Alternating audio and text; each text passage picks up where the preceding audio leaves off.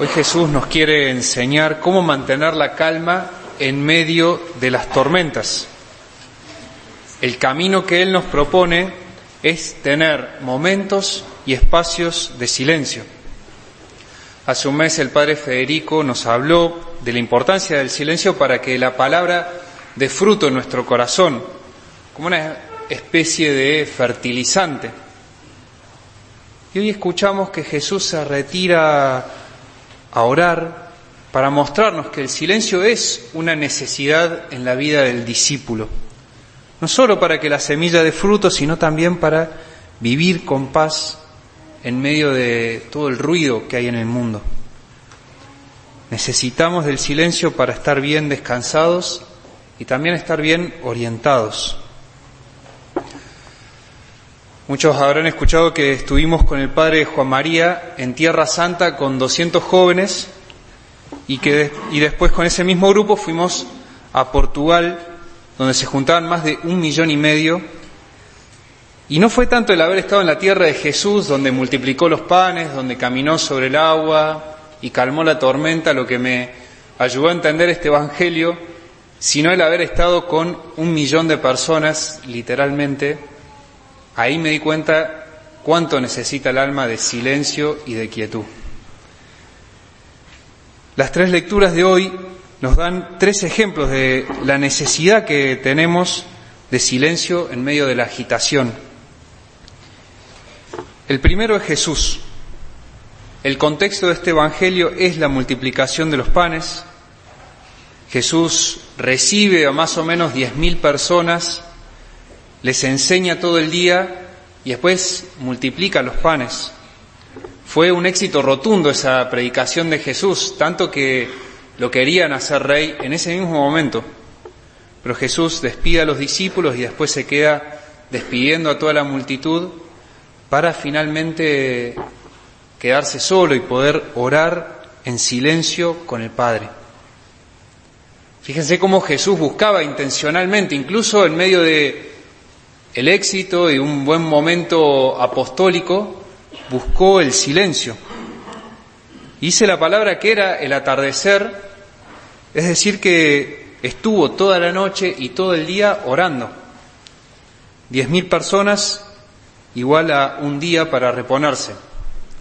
Yo todavía estoy haciendo el cálculo con el millón y medio a ver cuánto me, cuánto me queda.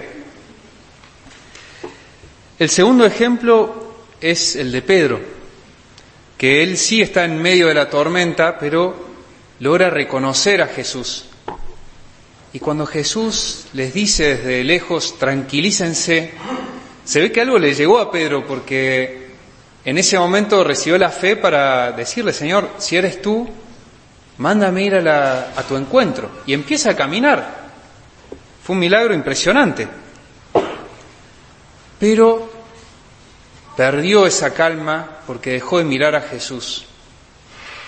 Se dejó aturdir por las olas, por el viento, por todo lo que estaba a su alrededor y eso lo hundió.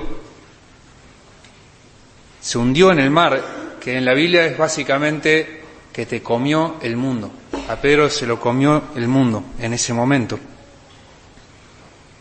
Y el último ejemplo es el de la primera lectura que es el profeta Elías que está huyendo porque lo quieren matar, es decir, que de los tres es el que tiene el contexto más difícil, más duro.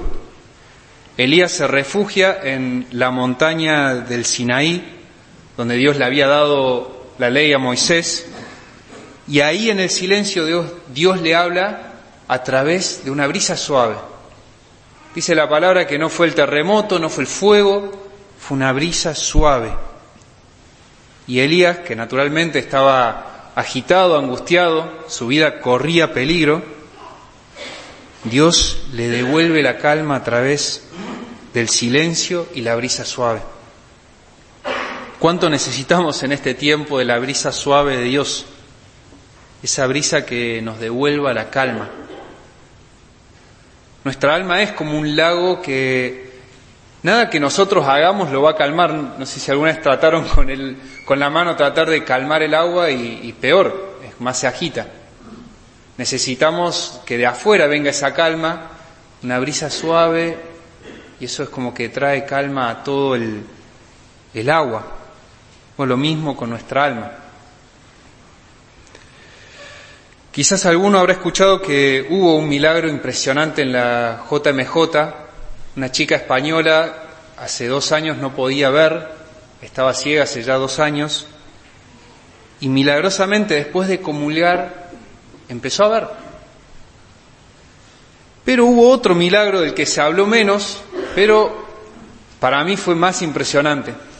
Y es que el sábado, cuando estábamos todos reunidos, el millón y medio en la explanada, después de un día de mucha agitación, mucho, mucha dispersión, se expuso el Santísimo Sacramento y en ese momento todos se pusieron de rodillas y vino un silencio tan profundo que era como las páginas del Evangelio, Jesús que desde el Santísimo Sacramento tranquilizaba y calmaba la tormenta, calmaba a todos los jóvenes.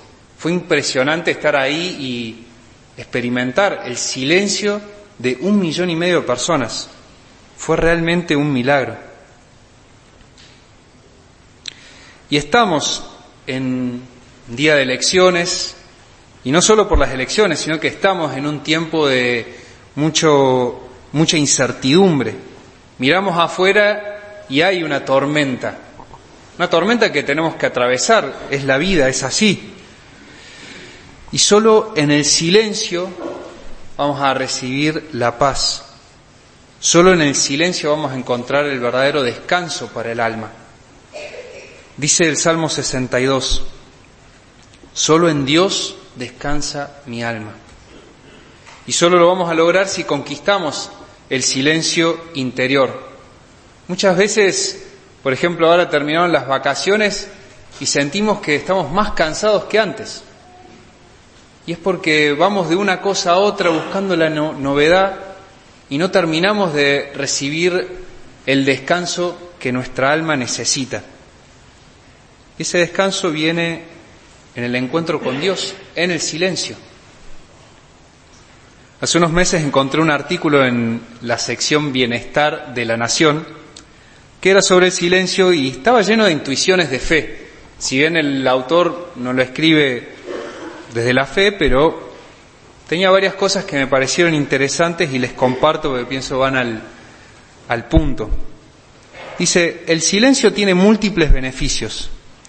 Disminuye el estrés, mejora el sueño, especialmente si se acompaña de la meditación Aumenta la creatividad y el aprendizaje porque permite reflexionar profundamente, aprovechando las emociones e ideas que de otra forma no podríamos distinguir. Incluso beneficia la química del cerebro. Según un estudio, dos horas de silencio podrían crear nuevas células en la región del hipocampo, ese espacio vital relacionado con el aprendizaje y la memoria y las emociones. Es decir, que hay muchos beneficios para el silencio. Es como si el silencio fuera lo que es las plantas para el ecosistema. El silencio oxigena nuestra alma. Tenemos necesidad de tener tiempo y espacios de silencio. ¿Cómo hacemos para practicar el silencio? Porque no es tan sencillo. Fíjense cómo sigue el artículo. Dice, ¿cómo se practica el silencio? No hace falta ser un monje. actividades cotidianas como dar un paseo por el parque o permanecer en la cama unos minutos luego de despertarnos. Aclaro que esto es de la nación, no, yo no lo recomiendo, sino levantarse de un salto. Pero fíjense cómo sigue. Aunque la reina de estas técnicas es sin duda la meditación. Y sobre todo el silencio empieza por apagar los dispositivos electrónicos. Es imposible concentrarse en nuestro interior si se está siempre al alcance de una notificación. En concreto les propongo tratar de encontrar en nuestra vida espacios y momentos de silencio, momentos donde podamos frenar y descansar nuestra alma. Y cuando digo silencio es silencio de música, de tecnología, cortar con las notificaciones, las noticias, conseguir esos espacios como tuvo Jesús que se iba a la montaña, o el profeta Elías donde pudo ir para escuchar y recibir esa brisa suave que lo reordenó, le recordó para qué estaba. Refugios donde puedo hacer silencio y recobrar la calma. Los centros el centro pastoral, por ejemplo, busca hacer un poco eso. Pero los invito a que tengamos eso más a mano, en nuestra propia casa, que haya lugares donde haga silencio. Por ejemplo, puede ser el cuarto. Está bueno que no entre el celular al cuarto, que el cuarto sea un lugar de oración, de descanso, de estudio, de lectura, pero que sea silencioso. Van a ver cuánto van a descansar espiritualmente y físicamente. O también tener momentos en el día, momentos donde hago más silencio. A la mañana es un momento especial, o si no también a la tarde para cortar el día. Uno puede salir a caminar un rato en silencio, sin música, sin, sin un podcast, y te ayuda a tener ese momento de silencio más profundo para reflexionar. Tiempo donde mi alma descanse verdaderamente. Jesús viene a traernos la calma en medio de las tormentas, así como lo hizo con los doce, que se les apareció en medio del lago para recordarles que Él siempre está. En medio de las tormentas, Él siempre está, nunca nos deja solos. Y hoy viene en esta misa viene a nuestro encuentro, viene a devolvernos la calma y lo quiere hacer especialmente a través del silencio. Quiere que podamos recobrar el momento que lo necesitemos, que podamos recobrar la paz del corazón.